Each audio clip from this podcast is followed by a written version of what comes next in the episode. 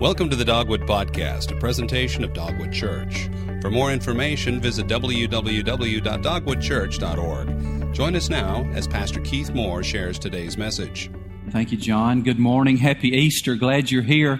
If you've got your Bibles, and I hope you do, we use them every week, your hard copy or maybe a digital copy on your smartphone or your iPad, uh, turn to the Gospel of Matthew. We're going to jump in to the Easter story, and I want to accomplish a couple of things in the next 20 minutes or so.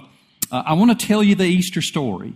You know, there are several accounts in the Bible uh, of what happened on uh, from the time that Jesus was buried until 40 days later when he ascended uh, into the heavens, uh, the four gospel writers, Matthew, Mark, Luke, and John, the first four books of the New Testament, and then the Apostle Paul uh, also gives a little bit of an account, of a historical account, uh, back over in his letter to his first letter uh, to the Corinthian church, 1 Corinthians chapter 15. And these are like uh, five eyewitnesses to an event.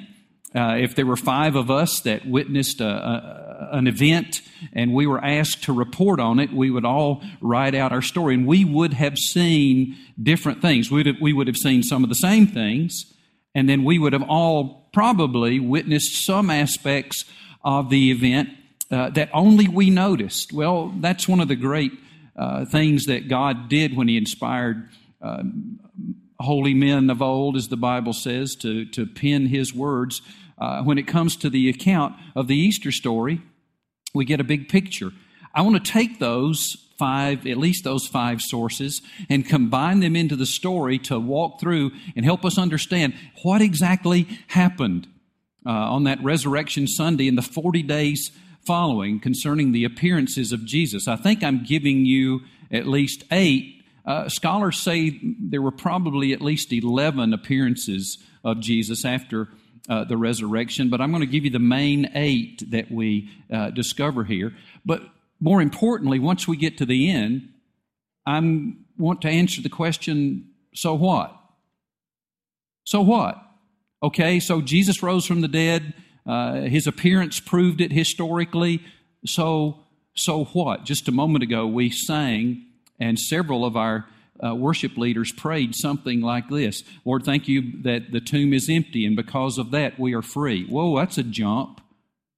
Now, what? Now, the tomb is empty and I am fr- free. What, what happened between the tomb empty and I am free? How did that make me somehow free? Free from what? What kind of free? Um, so I want to connect the dots. And uh, whether you believe any of this or not, uh, I, I, want you to see at least what the Bible uh, clearly claims as to what happened and why it matters, why Easter matters. So, you ready? Buckle up. I'm going to sprint through this. And, um, and here we go. Last week, we unpacked the meaning of, of the cross, and we talked about what happened uh, the plotting of the execution of Jesus and him to the point of him dying on the cross and what that means. If you'd like to know what that means, you can go to our website and either view it or listen to it on the download the podcast and listen to that explanation. But we're going to pick it up at the death of Jesus and move forward. So you with me? You ready? Okay, there we are. Well, it's Friday afternoon, late on Friday afternoon. The Jewish uh, people of the day called that day the day of preparation. That meant it was their their uh, in the practice of the Jewish ancient Jewish faith. Friday was the day that they prepared for the Sabbath, the observance of the Sabbath. It was the day of preparation. Jesus died mid afternoon on the cross. Uh, on that Friday afternoon, it was getting later in the day. Now, remember, in the in the, the Jewish week, uh, the day ends at sunset and the new day begins. And so it's late on the day. The Sabbath is going to begin at sunset on Friday, approximately 6 p.m. Well, according to the teachings of the Hebrew Scriptures uh, through Moses in Deuteronomy chapter 21, accordingly, the Hebrews did not want any bodies hanging on the cross no dead bodies exposed on the Sabbath. On the Sabbath. And so there was a, there was a concern there. Well, a man named Joseph from a little town called Arimathea. Now, there, there are several Josephs in the Bible. There's the Joseph in the book of Genesis whose brothers sold him into slavery and he ended up being prime minister of the uh, most powerful nation in the world, Egypt. It's not that Joseph. There's the Joseph we know as the Marian Joseph, the earthly father of our Lord and Savior, Jesus Christ. This is not that Joseph. This is another Joseph. This is, this is all we know of this man. Joseph was from a town called Arimathea. Scholars are uncertain where that little Jewish town was. They assume it was in the region of Judea, probably not far from Jerusalem. But Joseph was, the Bible tells us, was a good man. He was a rich man. He was a righteous man, meaning in the sense of the Bible term righteous, not self righteous. Righteous meaning by the grace of God, uh, rightly related to God. He wanted to walk with God. He was a righteous man, and he was an influential man. He was a man who was seeking the kingdom of God, the Bible says. Now, that, that means that he was a man who was longing for uh, the reign and the rule of God on earth. Uh, it, if we use the, the model prayer that the Lord Jesus taught us, he was a man who was hoping for uh, God's will to be done on earth as it is in heaven. That's the kind of man that he was. He was also a politically powerful man. He was a member of the Jewish council called the Sanhedrin. Now, some of you will know that the Sanhedrin was a very powerful uh, religious and political body that the occupying Roman government uh, allowed to have some autonomy over the life of the Jews in Palestine at the day, and they, uh, they were led by the Jewish high priest. Yes, this was the very same religious body who plotted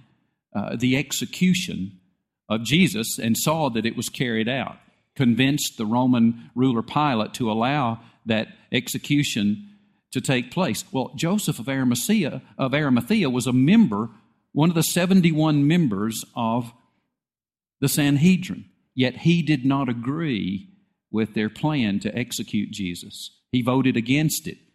And, and, and the reason being, he had secretly become a follower of Jesus.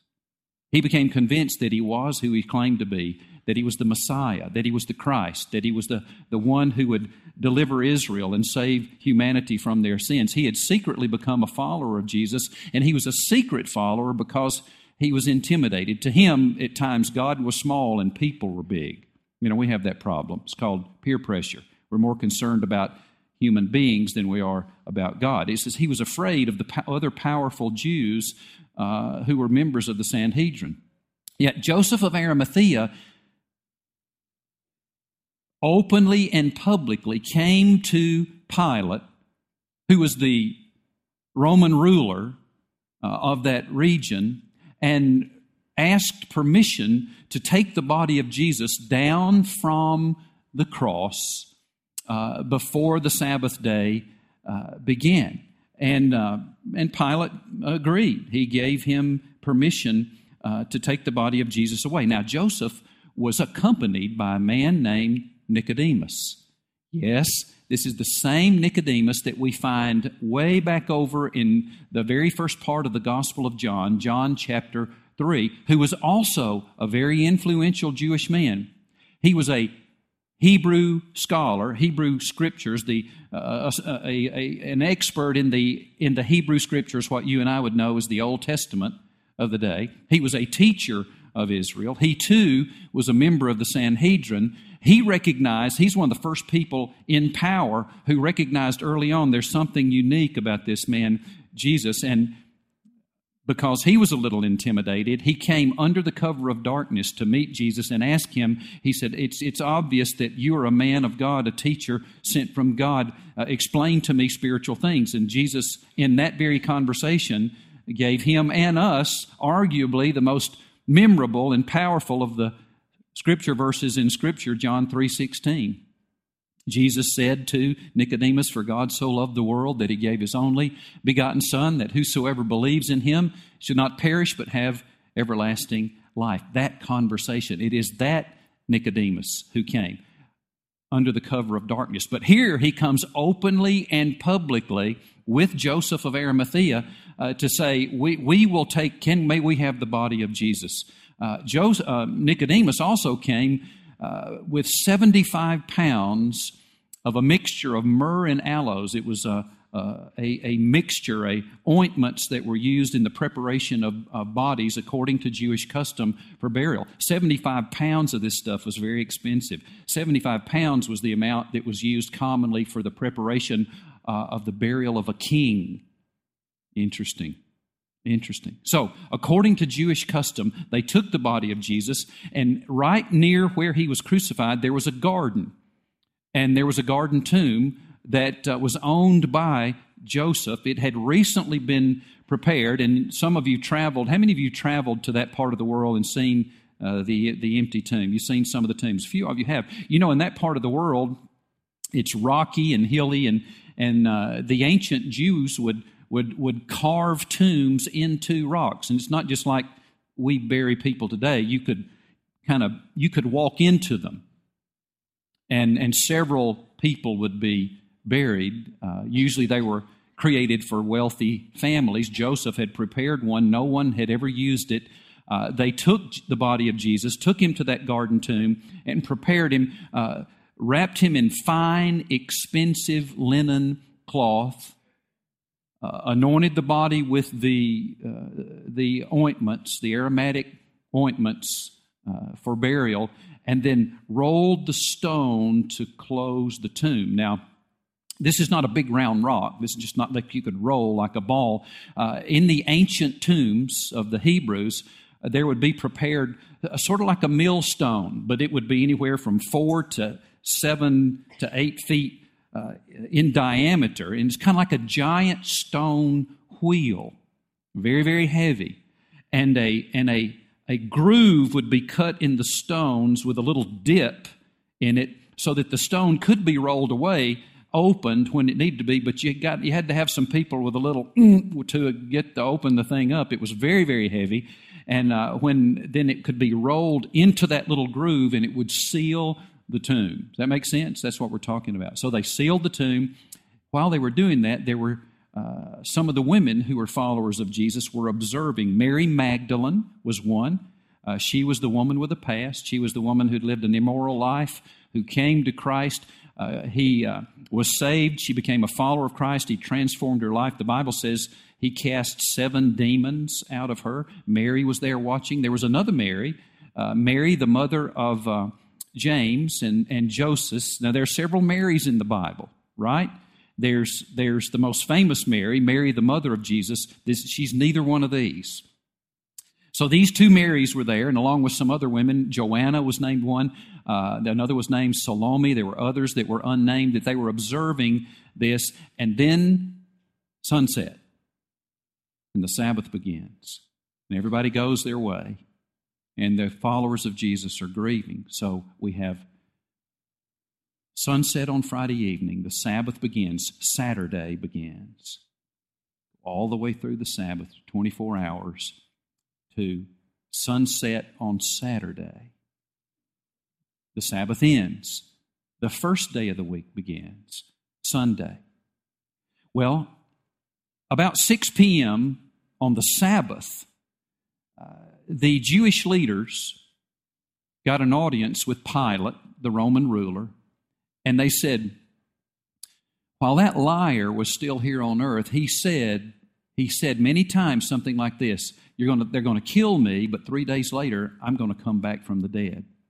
And so we're afraid that his followers may steal the body away and then spread this lie that he's come back from the dead. So would, they requested that Pilate seal the tomb. That meant seal it with the Roman seal. They said there's some authority here. You, no one can just open this without Roman authority. And he posted Roman soldiers uh, the equivalent of Navy SEALs today. They were, they were the most uh, well trained soldiers in the world at the time.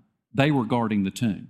And Pilate said, That's okay. Well, sometime, Sunday night, in the night, in the dark, all of a sudden an earthquake came and the, the, the, the earth was rocking and reeling there at the tomb as the angel of God descended from heaven, rolled the stone away. You know, angels have no problem with that. They're pretty awesome, the Bible says. Rolled the stone away and sat on it. The Bible says his garments were gleaming like white, and he was so bright that he took on the appearance of lightning, scared the soldiers to death. They actually passed out. So they became as dead men. They weren't dead, they just looked dead.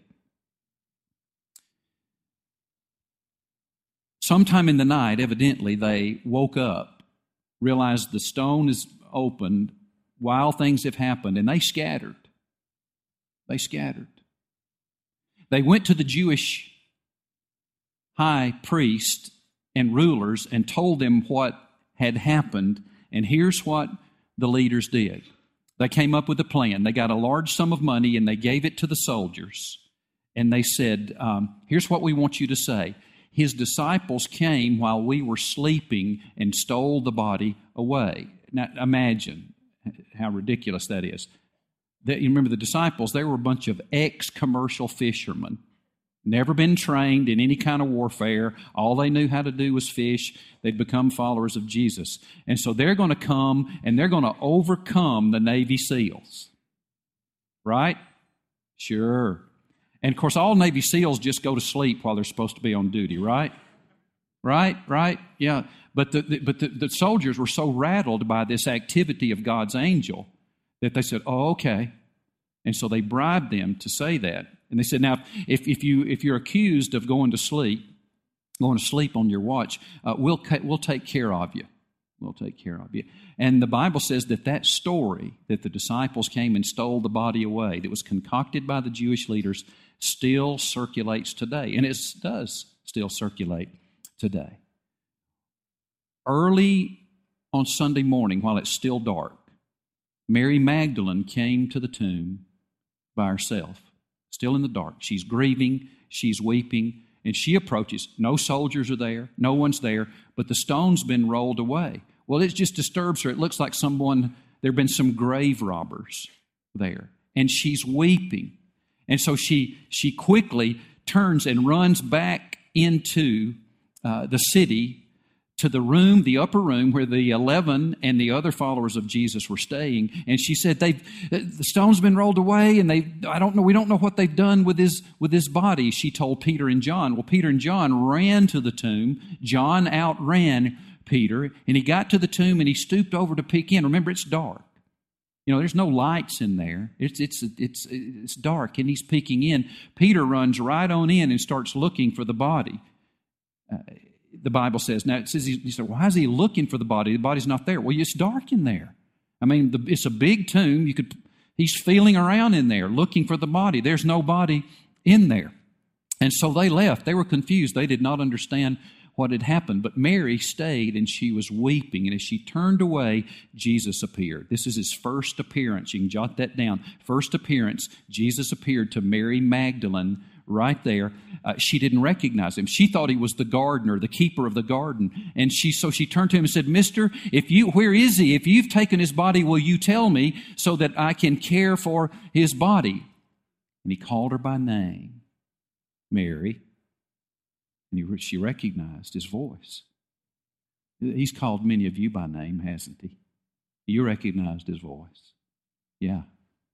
And she, she immediately uh, worshiped him. She immediately fell to her feet. And he said, Now don't cling to me. I've not yet ascended to my Father. You go tell my brothers uh, that I have risen and that I am going to meet them in Galilee. So she runs back into, you know, there's a whole lot of running back and forth uh, in this time. You know, there were no cell phones, no texting, no phones. That's the best, it probably had better communication than we do today, actually. So she runs back again to the room and says, I have seen the Master. And she told him what happened, but the disciples didn't believe her. They did not believe her. Well, it's a little bit later on Sunday morning. The other group of women come at the crack of dawn. There's a little bit of daylight there. Um, the other Mary, Mary, the mother of James, who was a disciple, James the lesser, not the primary, uh, the more prominent disciple named James. You know, there were two of the twelve named James. This is James the lesser, uh, the Bible says. That Mary and a few of the others came, and they were bringing uh, they also brought burial uh, spices to further prepare his body. Now, I don't know whether they watched men do it and they thought they probably didn't do it right. And uh, they were going to follow up. Mike, I don't know about that. But anyway, they did, they came and they were wondering on the way out there, who's, you know, how are we going to get this done and who's going to roll the stone away for us because we're too weak to do so. They got there and the stones rolled away. And so they just walked right in. Well, inside, suddenly, two angels appeared one sitting at the foot of the place where Jesus' body was laid, one sitting at the head where Jesus' body uh, was laid. And they spoke to the women. They said, Now, there's nothing to fear here. Why are you looking for the living among the dead? Why are you looking for a living one in the cemetery? He has risen just as he said he would. Now, quickly go on your way and tell the disciples, especially Peter, he's risen from the dead and he's going ahead of you to Galilee, just like he said that he would. Well, the women, the women here we go, some more running back and forth. I mean, deep in wonder, they got out of there as quickly as they could, ran back into Jerusalem, uh, ecstatic, and they went to the room again where the eleven and the other followers of Jesus were there. They were afraid for their own lives. And they told them, We too have seen the Master. We have seen the Master. Well, I forgot. Second appearance. Jesus appeared to them on the way. Sorry, back up a, one, a little bit. Jesus appeared to them and greeted them, and they fell and worshiped him. And he said, Go on and tell the disciples. They got there and said, We also have seen the Master. So, two times the disciples have heard this story, but they didn't believe her. They didn't believe this group either. They thought they were just making this up. Well, there's a third appearance of Jesus, this time uh, to two of the disciples. Late on Sunday afternoon, there were two disciples of Jesus who were walking uh, on the road to the little town called Emmaus. Now, Emmaus was seven or eight miles outside the city walls of Jerusalem, and they were discussing all that had taken place. And Jesus appeared and came alongside them and began to walk with them, but they did not recognize him. And he said, What are you talking about? And one of them, named Cleopas, said, Are you the only person in the world who's not heard what's gone on in Jerusalem the past few days? Jesus the Nazarene, mighty of God, a prophet of God.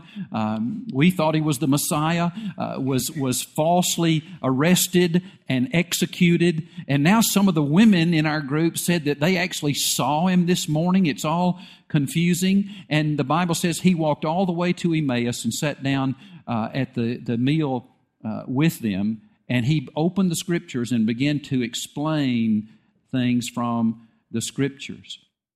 And then he took bread and broke it, and they recognized him.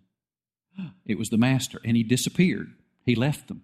He left them. Well, guess what? A little bit more running back and forth. They jump up and they run back the six or the seven or eight miles to Jerusalem, to the place where the eleven and the other followers of Christ were gathered behind closed doors, again, because they were afraid for their own lives at this point. And they said, We have seen the Master. He walked with us on the road to Emmaus. Our hearts burned within us as he explained the scriptures to us. We have, we have seen him. And while they were saying all this, Jesus appeared to the disciples. This is the fourth appearance of Jesus. He appeared and greeted them. Peace be with you, he said. Well, they, they were afraid. They thought they were seeing a ghost. They thought they were seeing a ghost. And he said, um, no, no, no, no, no. Don't be afraid. Look, look at my hands. I'm not a ghost. This is me, you know, a physical being. Here's my, here's my body. Here are the nail prints in my hands. Here, here are uh, the nail uh, prints in my, in my feet and uh, they were still unsure as to what was going on and so he said do you have any food? And so they had a piece of fish left over from supper. He took the piece of fish and he ate it as if to say see a ghost doesn't have muscle and bone and doesn't eat food. It's me physically risen from the dead. Well one of the disciples was missing. Can anybody know who was missing? Thomas and we call him what? Doubting thomas. Now let's don't be too tough on thomas I'd be a little uh, shaky about these things too, wouldn't you? Yeah, yeah. Some of you are still doubting. And uh, I understand. Well, Thomas was not with them. He came after Jesus had left from that appearance. And they're all talking at the same time and telling him that the Lord had been there. They had seen him. He was alive from the dead. And Thomas said, I just can't believe it. I, I, until I see the, the, the, the nail pierced hands and feet, and I put my hand in his side where that spear pierced his side, I'll just not believe it. Well, eight days later, the following Sunday, Thomas is in the upper room with the disciples, and Jesus appeared again. And he paid all of his attention to Thomas. This is his fifth appearance. Uh, and so he said, Thomas, take your finger and examine my hands. Take your hand and stick it in my side. Don't be unbelieving, believe. And Thomas gave the most amazing, brief, powerful testimony to Jesus you that I, in history. He just fell to his knees and declared this, "My Lord and my God, my Lord, my owner, my master, my savior and my God." Declaring, you know, he understood Jesus claimed to be God. And Thomas declared, "I believe you are God, come in the flesh, my Lord and my God." And Jesus said something interesting to me. He said, So you believe because you've seen with your own eyes. Even better blessings are in store for those who believe without seeing. Every one of you in this room who are believers in Jesus, you believed without physically seeing him. Greater blessings, he says, are in store for those who believe in me yet don't see yet. But the day's coming when you uh, when you will. Well, there was a sixth appearance Remember, Jesus had told them that he was going to meet them in Galilee. And so, sometime following these appearances, they had gathered uh, in Galilee. Seven of the disciples were together Simon Peter, uh, let's see, Simon Peter, Thomas, Nathaniel, uh, the Zebedee brothers, James and John, and two other disciples. Seven of them were together by the Sea of Galilee. And remember, their background is in commercial fishing. So they're in Galilee waiting on Jesus, and, and they had some time on their hands. And so Peter says, I'm going fishing. Let's go. And so they got in the boat, and I remember commercial fishermen on the Sea of Galilee fished at night. They did night fishing. They went out, fished all night, didn't catch a thing. And as the sun was coming up, they were, they were coming back to shore. And about a 100 yards away from the shore, they noticed a man standing on the shore, and he shouted to them. Now, what do you do when you see somebody who's been fishing and you're by a lake?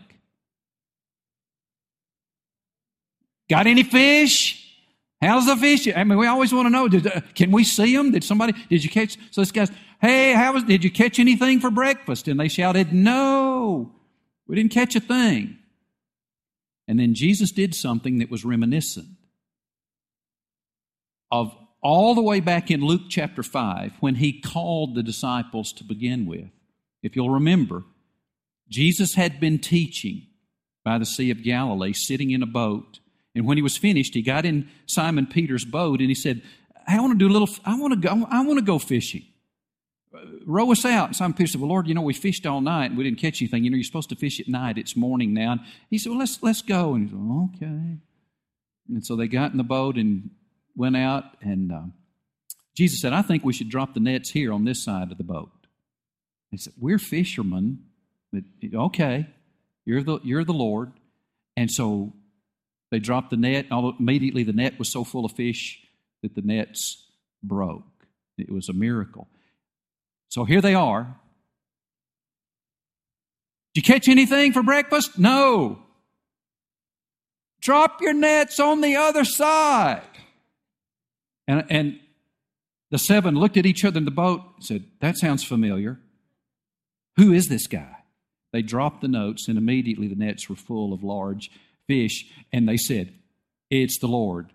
It's the Lord. Peter dove in to swim to shore. He didn't wait. The rest rowed the boat in, pulling the net uh, full of fish. They got there, and Jesus had breakfast prepared fish and bread cooking on the fire. And then he, he again, before them, took the bread and broke it, took the fish and broke it and served them. And they're remembering, they're remembering when he did the very same thing uh, when he fed the 4,000 and when he fed the 5,000 with just a little bit of bread and a little bit of fish, and even took time to fully restore Peter into fellowship. That was the sixth appearance. There's a seventh appearance uh, that we find of Jesus while they were in Galilee on the mountain in Galilee. The 11 disciples headed for the mountain with others. Uh, this was probably Mount Tabor. 1 Corinthians chapter 15 verse 6 tells us that 500 followers of Jesus made the journey to be on the mountain with Jesus that day and they all saw him at the same time. It was there where Jesus gave the Great Commission, we believe, in Matthew chapter 28, where he said to them, All authority has been given to me in heaven and on earth. Therefore, go and disciple all nations, baptizing them in the name of the Father and of the Son and of the Holy Spirit, and teaching them to obey everything I've commanded you. And remember, I am with you at all times until the very end of the age. And then there's an eighth appearance Finally, back in Jerusalem, 40 days later, we find in the book of Acts, chapter 1, Bill, go back there and stick your head back there and tell them that uh, be quiet. How's that? There, there you go. Thanks. That'll help me. Sorry, we're back now. I'm hearing conversations. Could y'all hear them back there? Is it just me? Okay, thanks for saying that. thanks. I thought I'd just interrupted the whole sermon just for me. So here we go. Finally, 40 days later, 40 days later, uh, Jesus, back in Jerusalem, took the 11, walked out to the Mount of Olives, appeared again, and there he said to them, Now, don't leave Jerusalem I want you to stay here until the Father sends the Holy Spirit, just as He promised. And they said, Lord, are you going to at this time restore the kingdom to Israel? And He said, That's not for you to know, but you will receive power when the Holy Spirit comes on you. And you will be my witnesses in Jerusalem and in all Judea and Samaria and to the ends of the earth. The eighth appearance. So, so what? What does that mean? Well, let me tell you what that means. Here's why that's important. Here's what it means three things. The resurrection of Jesus from the, from the dead means this it proves, number one, that Jesus has the power that he claimed to have. I'm sorry, let's do another one first. I want to talk about this one first. Jesus is who he claimed to be God. It proved that he was God. He said in John 11 25, I am the resurrection and the life. He who believes in me will live, even though he dies. The resurrection, if he did not rise from the dead, he was not who he claimed to be. But he had the power over death. Who has the power over life and death? Only God. It proves that he is who he claimed to be. Second, it proves that he has the power that he claimed to have. And how much was that? Matthew 28 All power in heaven and in earth has been given to me. He has the power to forgive sin. He has the power to give abundant eternal life. He has the power that he claimed to have. It also proves that he does what he promises he'll do. In Mark chapter 10, verse 34, the Bible says, They will mock and flog and kill me, but after three days I will come back to life again. You can count on him. He does what he promises he will do. And because these things are true, first of all, your past can be forgiven.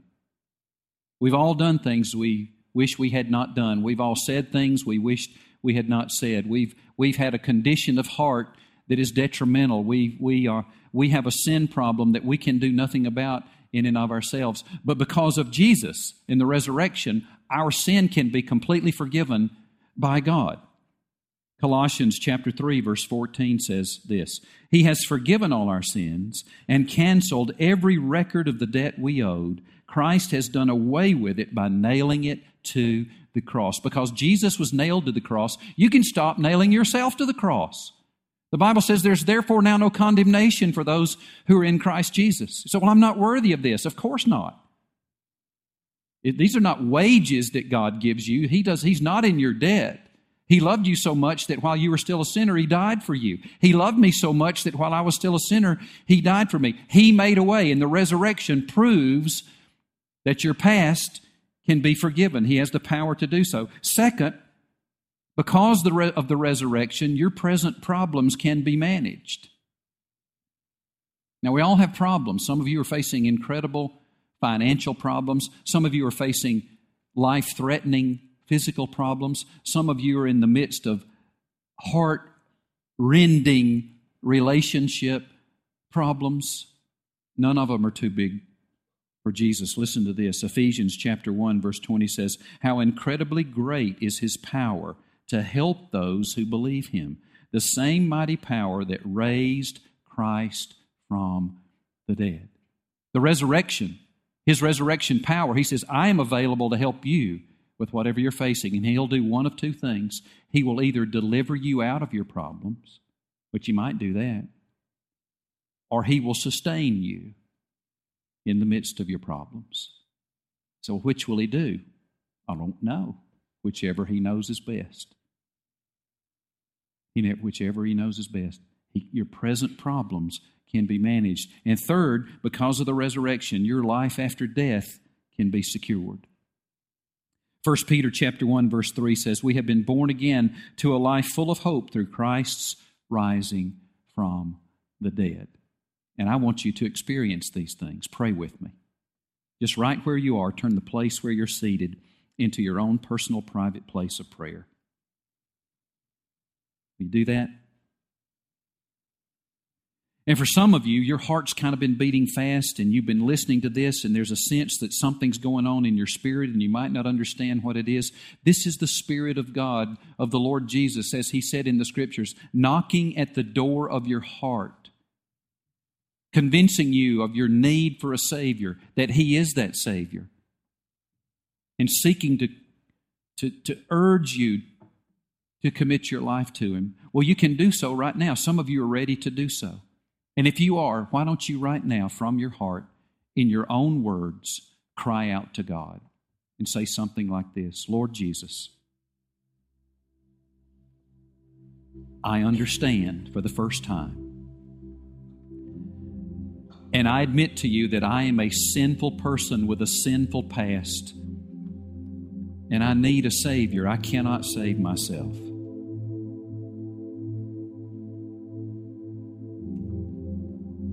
And so I believe you are that Savior, that you died on the cross in my place, paid the penalty for my sin, and rose from the dead, proving that you have the power to do so, and that you're alive today to help me. And so, to the best of my understanding, I commit my past, my sin, my control of my life and my eternity into your hands. And I ask that you give me your gift of abundant life here and eternal life there. I give you my life. I become your follower. I make you my master, my owner, my leader, and you my God. Thank you, Lord, for saving me.